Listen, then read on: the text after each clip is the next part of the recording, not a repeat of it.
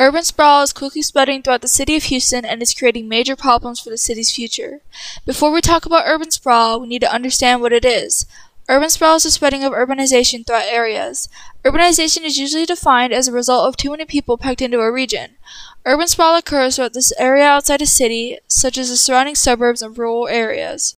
Because of the uncontrolled growth, Houston is more urbanized than any of the fast-growing urban cities such as Dallas and San Antonio. Economist Judd Kolko analyzed that Houston is 63% urban and 37% suburban. While this may not be as urban as other heavily urbanized cities, it's not nearly as suburban as others. Houston city limits stretch out to NASA and the George Bush Intercontinental Airport and Energy Corridor. That's 667 square miles, the largest out of the 10 most populous cities in the country. This makes Houston more urban than any of the other rapidly growing cities in the South and the West.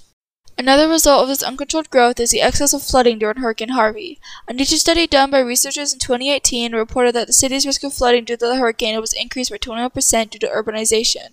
The researchers recreated the hurricane using weather models and compared the total rainfall with urbanization and without urbanization. The results show that as urban developments grow, they create a hurricane that causes more overall damage, dropping up to 60 inches of rain over four days, along with more serious flooding and higher flood peaks. Gabriel Vecchi, professor of geosciences at Princeton, says, Humans have influenced both climate through greenhouse gas emissions and the local environment around Houston through urbanization in ways that we thought could have affected the rainfall and flooding from Harvey. You're probably thinking, well, if urban sprawl is such a problem, how do we fix it? One solution to combat urban sprawl in Houston is telecommuting. Have you ever been stuck on the road behind a line of cars as far as the eye can see? You can thank urbanization for that.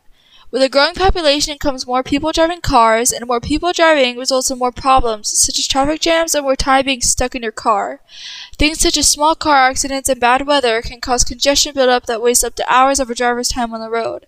In an attempt to resolve these issues, the Transportation Division has proposed telecommuting, or working from home. As time advances, so does technology. The advances made in technology today allow companies to work remotely without the need to be at their job in person.